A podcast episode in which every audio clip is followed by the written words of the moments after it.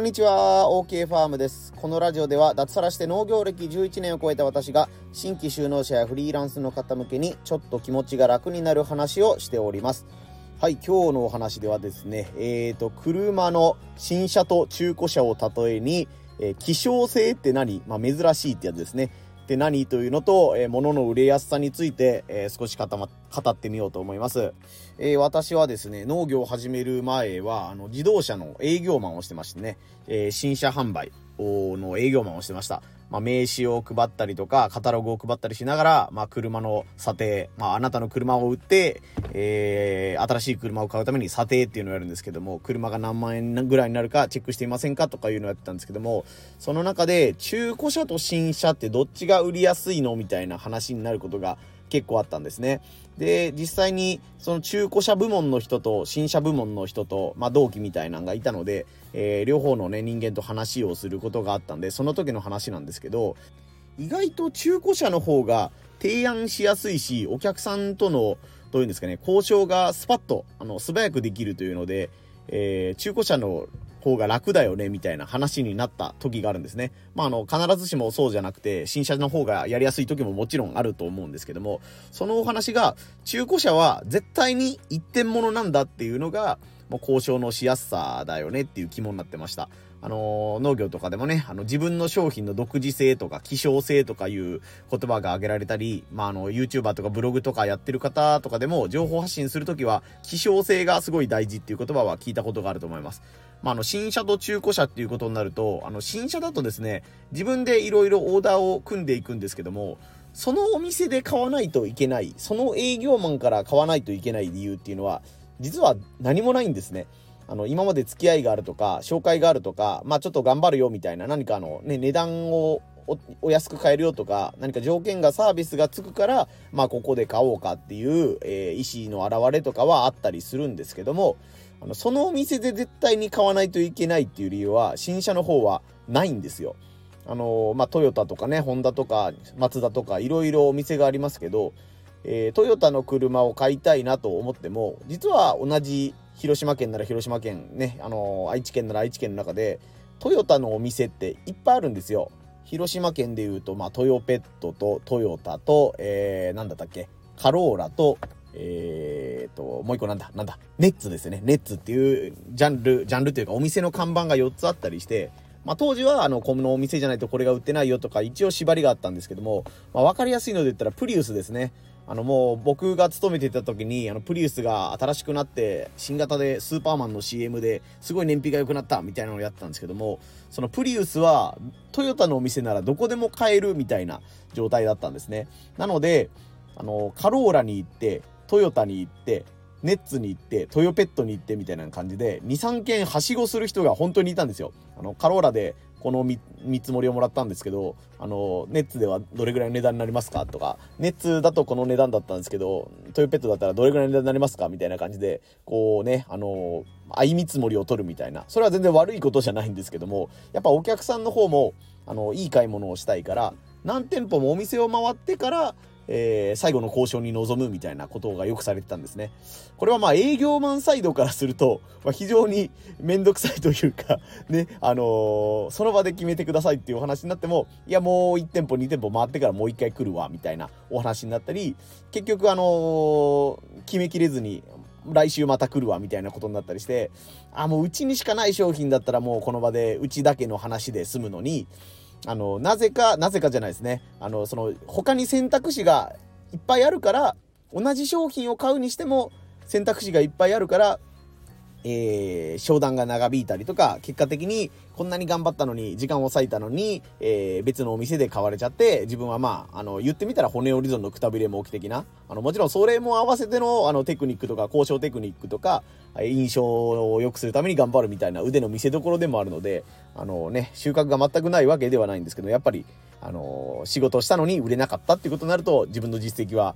今日何もししてできなかったみたいなことになっちゃうのでっていうことなんですけども、えー、なのでちょっとおままとめると、新車の方は同じ商品を買うにしても、えー、買える先がいくらでもあるみたいな感じなんですね。それに対して中古車は、例えばさっき言った同じプリウスにしても、あの、この走行距離が何キロメートルでとか、年式が何年のものでとか、色がこれでとか、装備がこれでっていうのが、もう、あるものしかないんですよ。当たり前なんですけど。例えば、A、B、C、D とお店があって、A のお店に、えー、すごい古いけど安い中古車があった。で、B のお店で、えっ、ー、と、すごい綺麗だけど高い中古車があったみたいな時に、あの、B のお店に行って、A のお店の車が安いから、安くしてくれよって言っても、それは全然違う商品のお話をしてるんですよね。お名前、車の名前は同じプリウスであっても、どういうんですかね、えっ、ー、と、全然違う商品のお話をしてるので、あの、そっちの値引きはそっちの営業マンに聞いてくれ、そっちのお店に聞いてくれっていうことになるし、うちのお店はもうこの値段でしか出せないからっていうことで、もう比較が、あの、純粋にできないんですよね。どっちがお買い得なのかとか、まあ、トータルで見て自分にどっちが合ってるのかみたいな比較はできるんですけども、新車の時みたいに、同一の土俵に上がらせて、えー、交渉するっていう、お店とお店同士の駆け引きをさせるみたいなことができないんですよね。まあ、これが、あの、僕と同期とかで話してた時の、えー、中古車の楽さだよねっていうのを、一点物だから、もう、あの、その車の話に集中してできるみたいな感じっていうのが楽だねっていう話をしてました。さあ、ちょっと前置きが長くなったんですけども、ここで希少性とか、まあ、一点物っていうお話に戻るんですけども、野菜とか農業とかのもの、商品を作る時に、他の商品と同じですけどっていう前提で言っちゃうと、必ず買い叩かれます。あの、自分にとっていいことがないと思った方がいいです。まああのね、あの新規就農者で全然技術がない人からしたら、そのみんなと同じっていうのは今よりもいいものができますよっていう、えー、一つの目標にというかね、基準になると思うんで、今はこんなダメですけど、あの来年にはいいものができるようになります。みんなと同じようなものができるようになりますみたいな言い方はできるかもしれないんですけども、一定のものがあの栽培できるようになった、技術が伴ったら、みんなと同じっていうのは、うん、あんまりいい表現ではないかなと。買い叩かれやすい表現だなというふうに思います。まああの、バイヤーさんとかお店の人とか飲食店からすると、みんなと同じなんなら、まあじゃあ安くしてくれないと買わないよっていう風になっちゃうし、あえてあなたのところから買う理由は何なのっていう話になっちゃうので、これは希少性というやつがないということになっちゃうんですよね。それに対してですね、何か一点でも強みがあれば、例えば、えー、何がいいかな、僕で言ったら、宮島の名店で使われたことのあるごぼうですとか、え今までごぼう嫌いの子でも食べれるようになったっていう感想を10件もいただいたことがあるごぼうですとか、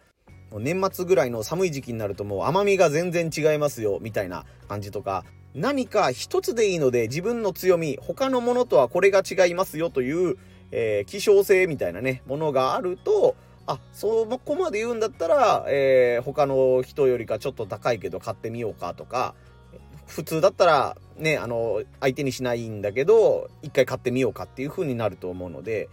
他の方と比べて、他の野菜と比べて何の強みがあるかみたいなのは、あの、確実に言えるようにしておいた方がいいと思います。まあ、特にあの僕が農業を始めた時よりもさらに資材が高騰したりとか燃料代とかが高騰してるので正直ねあの大規模化っていうのが若干しんどいくなってきてるんじゃないかなと思います。以前よりもさらにしんどくなってきてると思うんですよね。なんとなく大規模化して従業員を雇ったら、なんとかあのやっていけるよ、成功できるよみたいなイメージがあったんですけども、いかに狭い面積で少ない人数で売り上げを上げるかみたいなのが農業の課題というかね、目標の一つになってきてると思うので、まあ、大規模化が全然いけないわけじゃないんですけども、ノープランで突っ込んだら、ガソリン代がちょっと10円上がるんで、えっ、ー、と、ね、年間でこれだけ経費が増えましたとか、肥料代がこれだけ上がったんでっていうのが、もう大規模になると、もうとんでもない掛け算になって自分に返ってくるので、じゃあお客さんにじゃあこの100円で売ってる商品を果たして120円で売れるのか、150円で売れるのかっていうことになると、大規模化すればするほどこだわりっていう面ではアピールしにくくなると思うので、自分の商品の強みはここですというのが必ず言えるようにしておいてほしいなと思います。